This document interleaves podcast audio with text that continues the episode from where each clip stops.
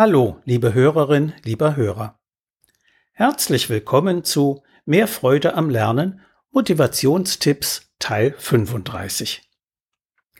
Heute starte ich ins letzte, das achte Kapitel des Buches, das dieser Podcast-Serie zugrunde liegt. Und darin geht es um Motivation und Zeitgeist. Beginnen möchte ich mit dem Stichwort Wettbewerb und Konkurrenz. Um 1930 herum stand in einem Erstklässler-Lesebuch dieses kleine Gedicht. Der Knabe lernt daheim mit Fleiß, bis ganz genau er alles weiß. Und dann er gern zur Schule geht und betet fromm das Schulgebet. Und in der Schule gibt er Acht, dass er dem Lehrer Freude macht, schreibt seine Aufgab mäuschenstill, wie es die Ordnung haben will. Hand aufs Herz. Wünschen Sie es sich nicht auch, dass es wieder so sein möge wie früher, als Erwachsene noch Respektspersonen waren? Das höre ich immer wieder einmal in Diskussionen nach meinen Vorträgen. Trotzdem ist auch diesen Zeitgenossen klar, mit Leistungsmotivation hat die Aussage im obigen Gedicht nichts zu tun, sondern nur mit Gehorsam und Unterordnung preußische Disziplin taugt nicht für eine demokratische Gesellschaft, die sich ständig entwickelt. Entwicklung ist immer mit Veränderung verbunden. Die Dinosaurier sind vermutlich ausgestorben, weil sie sich dem Wandel nicht anpassen konnten. Den Wertewandel müssen wir also nicht beklagen, er ist die Voraussetzung für gesellschaftlichen Fortschritt. Wir sollten die Chance nutzen, diesen Wandel mitzugestalten. Trotzdem müssen wir uns fragen, welche Auswirkungen die aktuellen gesellschaftlichen Entwicklungen auf das Leistungsmotiv haben. Die Mehrheit der Jugend tut alles dafür, ihre Chancen zu nutzen, wie beispielsweise die Shell-Jugendstudie immer wieder aufzeigt.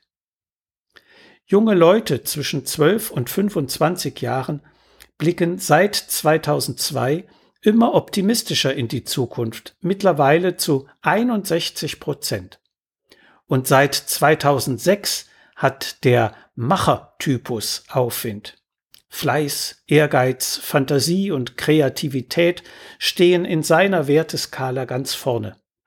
Gleichzeitig ist der Wunsch, Benachteiligten zu helfen, bei dieser Gruppe noch ausgeprägter als bei den sogenannten Idealisten. Allerdings zeigt der Trend bei Jugendlichen aus den unteren beiden von fünf sozialen Schichten in eine gänzlich andere Richtung.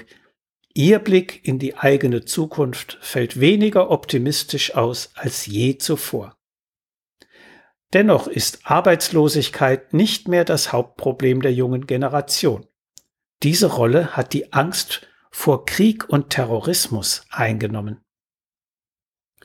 Die jungen Leute spüren inzwischen mehr Chancen als Risiken für ihre persönliche Zukunft und sind darüber hinaus sehr tolerant.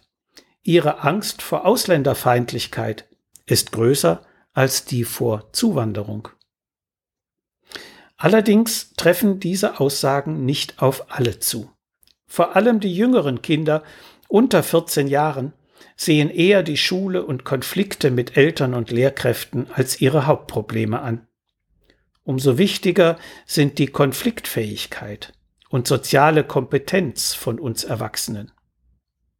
Kinder und Jugendliche, die für sich keine Zukunftschance sehen, brauchen Eltern und Lehrkräfte, die ihnen Begleitung und Perspektiven bieten. Dass sich die Schere zwischen Menschen in sicheren und unsicheren wirtschaftlichen Verhältnissen immer weiter öffnet, ist älteren Jugendlichen und jungen Erwachsenen weitgehend bewusst. Die Jüngeren, um die es hier in unserem Podcast geht, verhalten sich dagegen eher emotional und manchmal irrational. Wenn sie null Bock zeigen, steckt darin auch ein gutes Stück Unsicherheit angesichts der gesellschaftlichen Situation. So viel für heute.